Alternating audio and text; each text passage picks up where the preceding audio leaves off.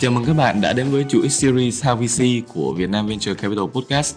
How VC là series được thành lập với sứ mệnh mang đến những giá trị kiến thức và bài học thực tế nhất qua góc nhìn từ chính những chia sẻ của những người đang hoạt động trong ngành đầu tư mạo hiểm. Và tôi là Duy Nguyễn, hiện tại là host của series podcast How VC lần này. Và chủ đề mà chúng ta sẽ thảo luận trong ngày hôm nay chính là về milestones. Đâu sẽ là những cột mốc mà startup nên kỳ vọng và lưu ý tính toán sau khi nhận được vốn đầu tư. Và từ phía nhà đầu tư thì câu chuyện này nên được cân nhắc ra sao? Và chẳng may nếu như trong tình hình biến động cái cột mốc đã định trên tham lai lại chẳng thể đạt được thì đâu sẽ là hướng giải quyết. Và để có thể giải đáp được cho những câu hỏi trên thì hôm nay Việt Nam Venture Capital Podcast hân hạnh được mời một khách mời vô cùng đặc biệt đó là anh Lê đến từ quỹ Ascend Việt Nam Ventures sẽ cùng ngồi lại và chia sẻ với chúng ta. À, thì chào anh Lê. Thì rất vui khi có sự góp mặt của anh trong tập phát sóng đầu tiên của Việt Nam Venture Capital Podcast uh, series How VC lần này. À, thì chắc là để bắt đầu thì hy vọng là anh có thể giới thiệu qua về bản thân mình cũng như quỹ Ascend Việt Nam Venture. Ừ, ừ. À, xin chào tất cả mọi người đang lắng nghe podcast này um, anh tên là Lê, anh đang là, hiện đang công tác ở quỹ VC Ascend Việt Nam Venture. Thì ờ, Ascend Việt Nam Venture là quỹ đầu tư mạo hiểm, đầu tư vào các công ty công nghệ giai đoạn sớm. Sớm đây tức là tụi anh đầu tư vào trong stage từ pre-seed cho đến pre-A. À, tụi anh tập trung vào các công ty mà làm phần mềm à, có team hoặc là founder là người Việt có thể ở Việt Nam hoặc là ở trên thế giới cũng được à, và cái mong muốn tụi anh là các sản phẩm công nghệ này à, có thể giải quyết những vấn đề gọi là à, cốt lõi nhất của của xã hội và của từng ngành nghề cũng như là có tiềm năng có thể đi xa hơn Việt Nam. Ừ. à, về bản thân anh thì anh à, công tác ở ABV được 3 năm rồi gần 3 năm rồi. À, lúc trước thì anh ở trong traditional finance thì anh actually là từ à, uh, M&A của à, EY để sau đấy anh muốn làm một cái gì đấy liên quan đến technology nhiều hơn. Thì cũng như là mấy anh em thì thường hay thích công nghệ và muốn làm gì đấy liên quan đến công nghệ à, nhưng mà mình biết là mình không làm coding được tại vì mình mình không có ngồi ờ, trước màn hình máy tính uh, cả ngày được. Nhưng mình muốn làm gì đấy liên quan đến công nghệ tức là nó cutting edge nó push boundary và thực sự là lúc nào cũng gặp những cái mới. À, thì mình cũng tìm một cái niche giữa finance và technology cũng rất là lâu rồi chắc phải bốn năm rồi à, và từ khi anh biết là có VC Việt Nam anh cũng đã ấp ủ là muốn tham gia một VC Ờ, có quy mô toàn cầu cũng như là cách hoạt động cách đầu tư là mang con mắt của Silicon Valley. Um, đó là sau khi năm 2020 sau khi mà hoàn thành công việc ở bên ờ, Venture Builder là Farm thì anh quyết định join uh, Startup Việt Nam. Thì Founder Startup Việt Nam chính là tiền thân của AVV à, và Founder Startup Việt Nam đã đầu tư từ 2014 thì tới 2021 thì tụi anh giải ngân xong thì ABV mới chính thức hoạt động nên là mọi người sẽ thấy là team của ABV bây giờ chính là team của Founder Startup Việt Nam ở đấy. À, bao gồm cả hai à, giám đốc quỹ là anh Bình Trần và anh Eddie Thái. Dạ vâng, à, cảm ơn anh Lê. À, chắc em cũng muốn hỏi thêm một câu ở đây thôi là là anh cũng có một cái quá trình làm việc với venture capital với ngành đầu tư mạo hiểm của mình rồi. Thì không biết đâu là những cái điều mà anh cảm thấy ấn tượng nhất và thú vị nhất khi mà được làm một venture capitalist? Anh nghĩ một trong những cái vinh dự khi được làm venture capitalist là cơ hội học hỏi từ founder um, xét cho cùng thì khi mình là người đi đầu tư thì cái góc nhìn về thị trường về sản phẩm về con người về cách build team nhân lực culture những cái thứ liên quan đến vận hành là phải học từ founder. Um, và cái trải nghiệm sống của mình á, trong một cuộc đời của mình đi sẽ không bao giờ bằng một người founder mà người ta đã làm trong ngành hai mươi mấy năm ba mươi mấy năm trời và người ta ra là một doanh nghiệp riêng. À, thì nếu mà các bạn nhìn vào cái rủi ro mà họ phải nhận ví dụ như bạn làm một cái job six figure đi các bạn nghĩ bạn ra mà làm startup không có doanh thu không biết có thể sống tới năm sau được không không biết tuyển người được không nó rất là nhiều risk nhưng mà họ vẫn ra họ làm. Thì mình để mà sống được tới cái mức đấy trong cuộc sống thì chắc là chỉ được một hai lần trong cuộc đời thôi. Thì khi mà các bạn làm venture capitalist á, thì các bạn được gặp những câu chuyện này mỗi ngày thậm chí là vài lần một ngày. Thì nghĩ đó là một cái privilege lớn nhất là được nghe cái trải nghiệm và học hỏi từ cái trải nghiệm khởi nghiệp của những anh chị founder này.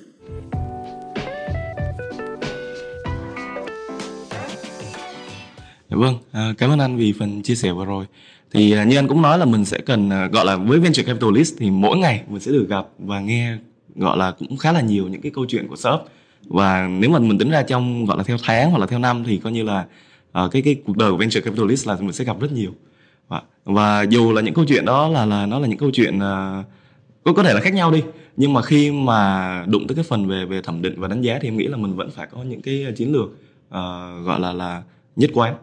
Uh, thì ở đây em muốn hỏi anh là khi mà uh, startup gọi vốn với uh, quỹ của bên mình á thì thông thường đâu sẽ là những cái uh, uh, gọi là highlight đi những cái tiêu chí mà trong kế hoạch của phát triển của startup mà thường thì uh, mình là quỹ thì mình sẽ cân nhắc?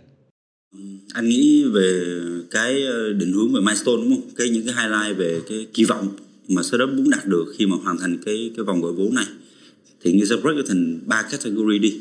Thứ nhất là traction thứ hai là về con người và thứ ba là về product. Uh, traction đây là sẽ bao gồm uh, revenue of course revenue trước uh, à, sau đó tới về user grow customer partnership tức là tất cả những metric liên quan đến sự tăng trưởng và thể hiện được sự tăng trưởng của startup. Đó là cái cái cái một cái category đầu tiên. À, thứ hai là về con người tức là sau vòng gọi vốn này là sẽ muốn tuyển được ai hay là những fill những key position nào. À, thì cái mục thứ hai này thường mọi người sẽ sẽ gọi là là không có tập trung nhiều khi mà hỏi. Nhưng mà thực ra bởi vì những cái startup uh, mới bắt đầu team team thì lean nên là có con người những cái key position rất là quan trọng. Chính vì vậy phải phải xác định trước là bạn sẽ tuyển ai và những người này mang ờ, play đóng một vai trò thế nào trong cái uh, bộ máy tăng trưởng thời gian tới. Và cuối cùng là product.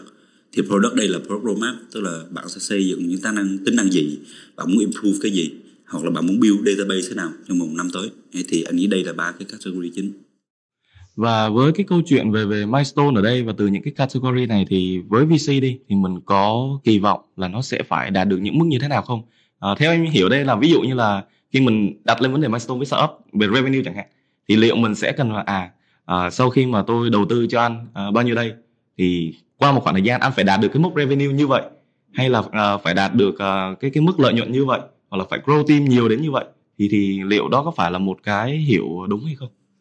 Anh nghĩ cái này nó sẽ giống như Fifty Shades of Grey tức là nó sẽ, nó sẽ không nó sẽ không có đúng và sai thì đầu đầu tiên là phải nhắc đến là kỳ vọng của mỗi quỹ khác nhau ừ. ví dụ như quỹ anh là nó tụi anh mong muốn tìm một unicorn của Việt Nam. Và trong quá trình đầu tư từ 2014 từ quỹ 500 giờ tụi anh cũng được 4 unicorn rồi trong portfolio. Um, có, một, có một điều tụi rút ra là milestone sẽ không giờ được design để hit 100% đặc biệt là với early stage startup. Um, milestone nó sẽ đóng vai trò như là cái cái guideline một cái guidance là uh, với những assumption bạn có bây giờ thì đâu sẽ là mức tăng trưởng mà muốn đạt được trong vòng 12 tháng tới nếu mà tiếp tục tăng trưởng thế này. Ờ, và đó là milestone lớn. Trong đó trong những milestone lớn sẽ những milestone nhỏ có thể theo quý theo tháng even là theo tuần đối với những startup mà grow nhanh. Dựa vào những milestone nhỏ đó mình mới hoạch định được ok liệu có có hit được cái milestone lớn không? Hay là có assumption nào của mình nó đang bị trái ngược so với lại kỳ vọng của thị trường? Dạ vâng. À, vậy thì ờ, với những cái cái cái milestone này á, thì khi mà startup và VC ngồi nói chuyện với nhau thì mình sẽ nên nói chuyện với cái tâm thế như thế nào? Nó sẽ là một cái điều khoản để thỏa thuận hay không? Hay hay là nó sẽ mang cái tính chất gọi là là VC uh, ờ, hỗ trợ cho startup? Um, thường thì tụi anh sẽ xuất phát từ cái um, cái best outcome mà tụi anh muốn các startup tụi anh đầu tư và đạt được. Uh, nó là 100 triệu đô doanh thu một năm sau 5 đến 7 năm được đầu tư. Thì từ đó khi mình bắt đầu quất ngược lại là ok. Để mà đạt được mức đấy thì mỗi năm phải tăng trưởng bao nhiêu? Hoặc là trong một hai năm đầu tiên thì phải sâu được một số cái hypothesis một số giả định về thị trường như thế nào vì họ còn startup mới họ chưa có product market fit hoặc là đang tìm product market fit thì đâu là những cái room mà phải phải solve được. Đâu là những cái hypothesis những cái giả thuyết về thị trường mà mình phải giải quyết được. Nhé thì từ đó mới uh, đưa về những con số nó cụ thể hơn. À ví dụ như năm sau muốn đạt được ờ, một triệu monthly active user đi mà bây giờ bạn có 10 ngàn thôi thì rõ ràng là con số rất là lớn vì bạn phải tăng trưởng. Vậy thì ô để để mà đạt được cái này thì đúng đạt đạt được thì rất là tốt tại ai cũng muốn đạt được số cao nhưng mình sẽ phải challenge là ok thì ok đạt được milestone này thì plan của mọi người là sẽ tính làm cái gì? Go to market ra sao? Đâu là những cái hypothesis mà mọi người nghĩ là sẽ pick it up và có cái hockey stick ở trong cái grow về user? Thì as long as những cái câu trả lời đấy nó nó, nó make sense và mình nghĩ là nó achievable thì mình ok. Và tất nhiên mình sẽ phải gọi là hand on và follow up với các team cũng khá là thường xuyên có thể là monthly catch up và hiểu coi là mọi người đang tập trung vào đúng cái đang làm hay không cũng như là mọi người thấy cái milestone này nó đang bị quá quá nhiều quá ít hay là thế nào? Mình phải gọi là mình phải chủ động để mà điều chỉnh khi mà cần.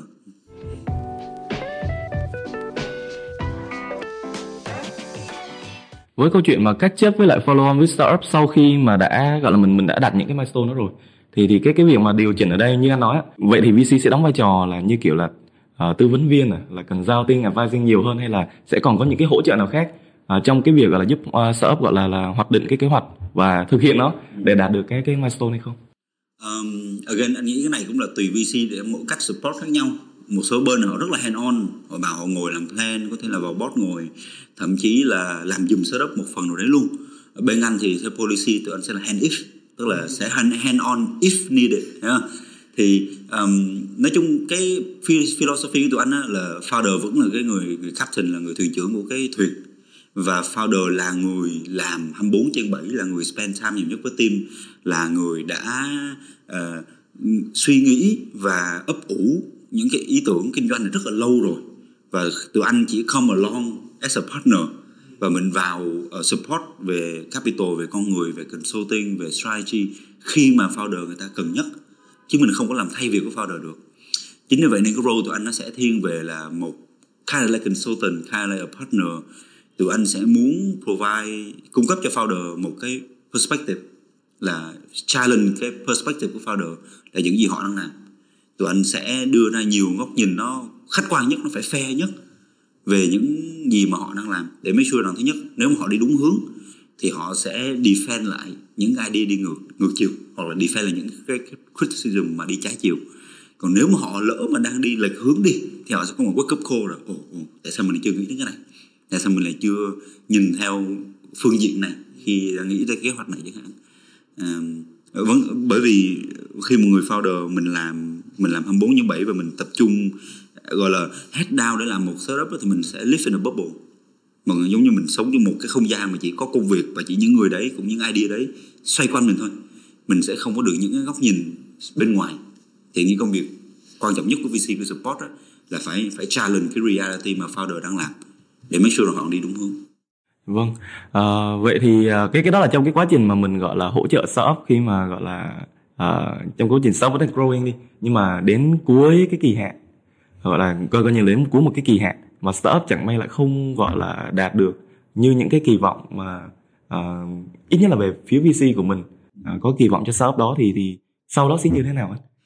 Thì thì thường như nói rất ít khi nào mình đợi đến đến cuối cuối cái thời gian đầu tư bắt đầu mới ngồi ê ngồi nói chuyện với nhau đi. À, năm nay làm được gì rồi? Hit được bao nhiêu phần trăm milestone. Thì hầu như nó rất là kiểu private equity không? chẳng hồi bây giờ trước anh làm bên private equity và bên làm à, big corporate rồi. Nó là một cỗ máy nó có traction nó có phần trăm hoạt động nó có EBITDA margin mọi thứ nó đã fix rồi. Bạn chỉ đưa một người mà vận hành được con người tuyển dụng được và manage people là nó sẽ hit cái milestone đấy. Vì nó không có một cái gì là exploring nó không có một cái risk gì hết mà nó là nó đã tồn tại trên thị trường cả mười mấy năm rồi nhưng mà với startup thì anh nói thì milestone của bạn phải xét theo tuần. Thậm chí là chẳng trong hai tuần tới là tôi phải ráng convert được partner này nhưng mà somehow lại không convert được. Đó là nó phải đổi đổi chiến thuật ngay lập tức. Chứ không có nào mà phải convert được partner đấy mới mới hit được milestone kia rồi mới tới A mới tới D nó sẽ không bao giờ là tuyến tính. Nó sẽ không bao giờ là tuyến tính. Đó. Um, nên là cái việc miss á, thì theo cảm nhận của anh là nó sẽ phải chấp nhận cái việc này.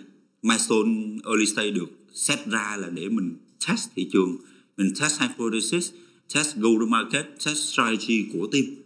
Và mình phải thực sự rất là linh hoạt trong việc thay đổi milestone đấy. Tất nhiên mình vẫn biết là cái milestone lớn phía sau là mình muốn đạt được xây một triệu monthly active user hay là 10 triệu đô doanh thu, thì đó là cái goal của mình. Nhưng mà từ, để đạt được tới đấy thì những milestone nhỏ dưới anh nghĩ là rất linh hoạt trong cái chuyện thay đổi và communicate với lại các investor. Vậy là với những milestone lớn thì sẽ được coi như là fix milestone, đúng không ạ? Thì thì có cái trường hợp nào những cái milestone lớn nó sẽ gọi là là sau khi đã thỏa thuận rồi nhưng mà với VC sau khi họ gọi là là review lại và thấy là cần thay đổi những cái milestone lớn à, thì thì thì mình sẽ có gọi là cũng có thể linh hoạt thay đổi được hay không? Tất nhiên là được tại vì như nó là SDN thì founder cũng là người chèo lái. À, những cái milestone lớn nó sẽ đóng vai trò là um, cái cái guidance là cái scale mà bạn phải grow thế nào? Mà ví dụ bạn chỉ hit được 70 80 trăm milestone thôi nhưng mà bù lại bạn sẽ lên rất là nhiều từ thị trường.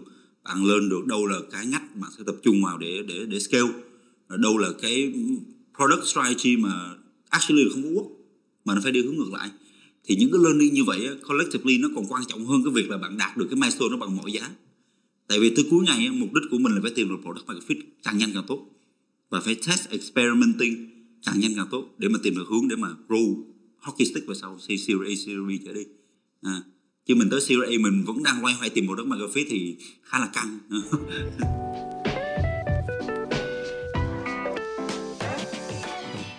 Dạ vâng. À, vậy thì à, chắc chắc là nãy nãy giờ mình cũng nói uh, gọi là về lý thuyết khá là nhiều rồi thì em cũng muốn hỏi bắt đầu chắc là mình vô case thực tế một xíu. Thì không biết là với à, uh, SM thì trong portfolio của mình uh, anh có thấy là cái số lượng startup mà không hit được milestone nó có nhiều hay không? Anh nghĩ phần phần lớn mọi người làm đều sẽ lệch milestone at some point. Sẽ rất là khó để mà có thể set milestone là như vậy rồi hit 100% nó rất là rất là impossible luôn. à, thường thì milestone nó sẽ rớt vào một số các cái cái cái cái ờ, topic chính. Ví dụ như à muốn à, một năm sau bắt đầu raise round mới hay là muốn hit được như nó là MAU bao nhiêu người hoặc là revenue bao nhiêu đấy. Nhưng phần lớn mọi người là sẽ đạt được một lượng nhất định trên cái số đấy thôi thấy rất ít. Những cái team mà chắc là phải cỡ Series A, rồi á họ bắt đầu mới hit milestone nó chính xác hơn. Tại vì lúc đấy là mình biết được là là product market fit mình nằm ở đâu mình phải scale cái gì cho nó ra số. Tức là giống như bạn đã có conversion rate rồi thì bạn chỉ việc bỏ một là ra 8 nhà thì rất là easy để hit được milestone. Còn nếu mà trước nữa thì anh nghĩ là cái việc miss là bình thường. Và nó ok nha, nó ok to miss.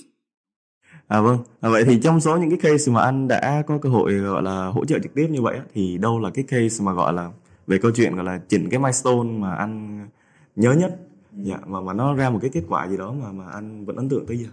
À, công ty cụ thể thì chắc là sẽ khá là nhiều nhưng mà có một cái theme chung đó là milestone mình fundraising. À, ví dụ như là à, bây giờ nhận vốn bây giờ sau 12 tháng nữa bắt đầu mình sẽ kickstart uh, Series A. À, và mình sẽ fundraise một 6 tháng và 18 tháng là mình sẽ raise xong Series A. Runway của mình thì được uh, 19 tháng chẳng hạn đúng không? Thì mọi thứ nó fit together very well nhưng mà nhiều nhiều team khi mà họ đạt tới ngưỡng 12 tháng rồi, thứ nhất là cái grow nó không được nhanh như hồi trước nữa. Giống như cái lúc mà các bạn còn nhỏ, cái cái base number của bạn còn thấp thì grow nó cứ mấy trăm phần trăm hay mấy ngàn phần trăm, nhìn rất là đã. Nhưng mà khi mà bạn tới một cái mức nhất định nó bắt đầu nó sẽ chậm lại. Và lúc đấy là thật sự là phải, again, nó phải rất là flexible and experimenting để mà tìm được đâu là cách để mình tìm được cái grow lớn như vậy tiếp theo, đúng không? Vì không có nào bạn bạn apply the same playbook mà over and over again mà nó ra số hoài được. Tại đây là early stage market, đúng không? Thì anh nghĩ đó là cái reality và rất nhiều team khi mà họ tới ngưỡng 12 tháng là họ thấy, ồ, thứ nhất là traction không có grow đủ nhanh như là expectation. Và thứ hai khi mà họ go to market, họ bắt đầu họ send pitch deck, bắt đầu get gọi là early interest từ investor thì nó không có được warm, nó không có được gọi là niềm nở như là họ expect. Đấy. Thì cái lúc đó là tụi anh phải nói với team là, ok bây giờ thứ nhất là phải đảm bảo rằng runway nó phải còn. Ít nhất là 6 tháng trước khi mà raise round mới. Để về worst case scenario là uh, investor người ta không có thực sự là enthusiastic về cái round này thì mình vẫn còn có backup để mà mình có thể tiếp tục scale và tiếp tục grow. Chính vì vậy thứ nhất là phải control được burn và make sure runway nó phải còn đủ 3 đến 6 tháng. Không nào để cho nó sát một hai tháng mà không ra được. Cái đó là cái tụi review đầu tiên. Và thứ hai là tụi khuyên khuyên startup được revisit lại cái thesis mà mình build ra trong vòng một năm đầu một năm vừa qua tại sao nó không hit được cái, cái goal như vậy? Và để thay đổi thì trong vòng say 3 tháng tới thì phải experiment những cái gì? Tức là nếu mà mình đã không có được traction đó, thì mình phải đổi lại được bằng learning. À, vì rõ ràng thời gian đã trôi qua rồi mà không grow được thì phải đổi lại được bằng learning. Và thì learning đây là gì? Làm sao để communicate được cái learning này và biến nó thành một cái story để mà convince cái VC ở ra sau? Chứ không phải là bạn không được traction thì thôi bye bye thôi không làm nữa. Đúng không? thì thường những founder tụi anh đầu tư vào họ có tính adaptability rất là cao tức là rất là linh hoạt trong một situation. À, kèo này kèo này không không được thì bày kèo khác. Ờ, thì đó là cái mà tụi anh lúc nào cũng encourage và và đồng hành với lại founder trong cái quá trình mà mà, mà figure out được đâu là cái cách để mà move forward. Cái cái cái keyword ở đây là phải moving forward được bằng bằng under any circumstances yeah. Ừ ừ. mà trong cái quá trình mà mà mình thảo luận với startup uh, nhất là trong những cái tháng mà mà gần cuối như vậy đó thì anh anh anh có kêu là uh, sẽ cần phải có những cái experiment mới chẳng hạn như vậy và và làm sao để mà có thể là uh, học được nhiều nhất có thể nhưng mà trong quá trình mà mình uh, hỗ trợ startup bằng việc mình đưa ra những cái ý kiến như vậy thì không biết là uh, có những cái trường hợp mà mình gặp mâu thuẫn với founder hay không ừ. và và cái ý của founder nó lại ngược lại so với VC họ không coi cái đó là wake wake up call mà mà họ lại coi đó là một cái gì đó nó nó nó, nó uh, go against uh, và nó lại không hiệu quả. Cái đấy cái đấy là là là tốt và nên có. Tức nó gọi là healthy conflict. À, healthy conflict. Ví dụ như bạn làm một cái gì đấy mà tất cả mọi người xung quanh đều đồng ý thì có gì rất là sai đang xảy ra. Đặc biệt bạn là early nữa bạn đang phải test rất là nhiều thứ. À, khi mà bạn đang làm cái A xong rồi sẽ người challenge perspective này bằng BCD thì nếu thực sự bạn nghĩ bạn làm A đúng thì bạn nên define được nó bằng data bằng backup bằng insight experience knowledge know how vì bạn là người làm trong ngành rất là lâu đúng không? Thì nếu mà founder người ta nói oh, thực ra BCD của ông là nó nó nó sai. Nó nó không có đúng và đây là là how you are wrong và họ prove được. Thì tốt. Tụi anh encourage founder nên gọi là give a thought ở những cái perspective khác mà mọi người đã đề ra. Và và mà be very thoughtful là ok uh, nó đúng rồi nó sai và tại sao nó đúng nó sai mình không nên là uh, live in a bubble và một cái cái field view rất là hẹp như vậy rồi mình assume là đó là đó là đúng và nó phải như vậy thì healthy conflict là encourage và tụi anh sẵn sàng nói chuyện debate và try to hiểu coi là founder đang đang defend đang đang đang đang giải thích những cái cái luận điểm nó thế nào. Dạ vâng. À, đó là một chia sẻ mà anh cảm thấy rất là hay. Có nghĩa là là đây là câu chuyện chúng ta uh, conflict với nhau như thế nào để mà có thể là dẫn được đến kết quả. Nói chung là vẫn phải hướng đến cái kết quả cuối cùng đó là tốt nhất. At the end nó là win-win. Thì healthy conflict là ok? Yes. Đúng không? ok ok. Uh, và nãy giờ thì nó sẽ là hướng đến cái trường hợp gọi là trong nội bộ của các bạn startup uh, có những cái uh, vấn đề như vậy trong cái việc testing thị trường trong cái việc thử nghiệm sản phẩm. Uh, nhưng mà ví dụ như đặt trong cái bối cảnh ví dụ như là trong tình hình những năm gần đây anh thấy là có rất là nhiều những cái gọi là yếu tố bên ngoài.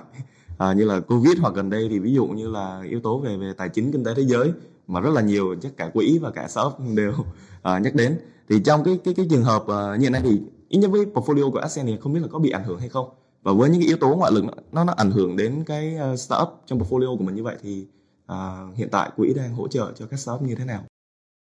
Um, thì nghĩ ảnh hưởng toàn cầu là nó sẽ hit những doanh nghiệp lớn đầu tiên. Uh, vì các công ty mình đầu tư nó là early stage. Uh, họ đang hoạt động ở một quy mô nhỏ và cái mục đích của họ không phải là để à, đạt được doanh thu càng lớn càng tốt càng nhanh càng tốt mà là tìm được product market fit. À, chính vì vậy nên cái capital journey của họ là cũng sẽ lệ thuộc vào việc gọi vốn trong vòng ít nhất là hai ba round tới đúng không? Nên là tình hình kinh tế chung á, thì nó thẳng nó sẽ không có impact trực tiếp lên những startup này nhiều.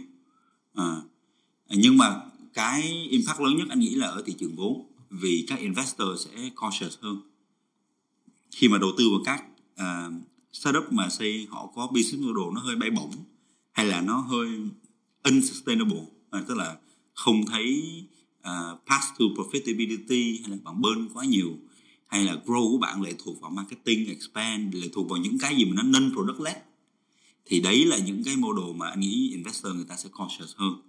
Thì trong cái thời kỳ mà xây là kinh tế nó phấn khởi và tiền rẻ đi thì những cái model như vậy nó sẽ work tại vì investor người ta chịu take risk nhé. kiểu như là scale at all cost hoặc là winner take it all đúng không?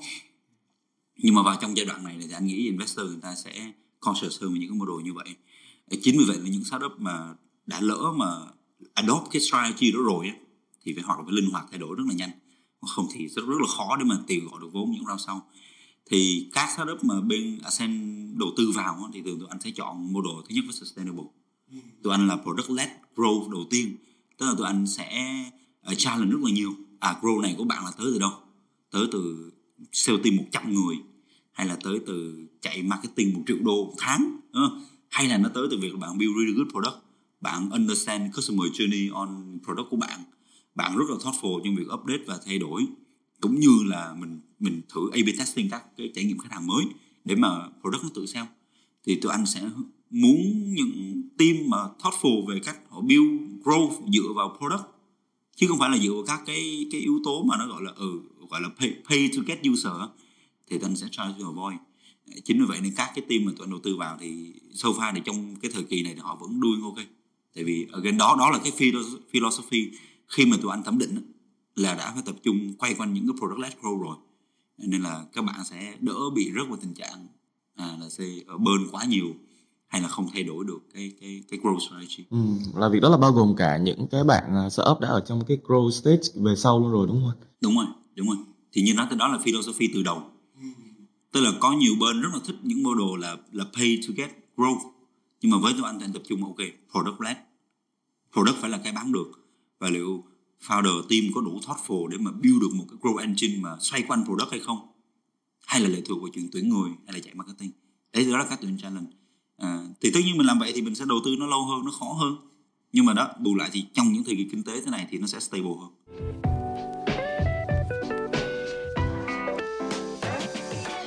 À, chắc là cho một uh, câu hỏi cuối cùng của buổi podcast ngày hôm nay thôi. Thì uh, đi qua xuyên suốt về những câu chuyện về milestone cũng như cách mà VC mình đang hỗ trợ cho startup á, thì uh, nếu với những cái uh, bạn uh, người nghe là là startup thì anh có cái lời khuyên nào uh, cho các bạn trong cái câu chuyện khi mà mình À, đặt cái vấn đề hit milestone này lên bàn cân? Anh nghĩ um, quan trọng nhất là các mọi người phải consider milestone là gì. Milestone không phải là một cái tick box là to do list là hôm nay tôi phải lau nhà tôi phải rửa chén cũng được mà milestone nó act as a, a guidance đúng không? mọi người nghĩ nó là guidance milestone một năm tới hit được những mốc thế này thì để làm được cái này thì sẽ có những milestone nhỏ ở dưới nếu mà mình biết tận dụng milestone là một cái gọi là cái proofread một cách để mà mình tự check coi là business mình đang đi đúng hướng hay không và chủ động thay đổi. Phải chủ động thay đổi và rất là linh hoạt trong việc thay đổi và chấp nhận rằng à, cái, cái gì nó không cái gì quất cái gì không quất à, và linh hoạt thay đổi milestone và đặc biệt là phải communicate với lại investor. Thì khi mà mình đã có cái mindset là sử dụng milestone như vậy thì mọi người sẽ không có bị áp lực là ồ tôi phải đạt tới doanh thu này trong vòng 6, 6 tháng tới là phải đạt được mà bây giờ tôi có được 20% thôi. Là bắt đầu tôi phải grow mọi giá thì như vậy nó sẽ tự tạo áp lực cho mình.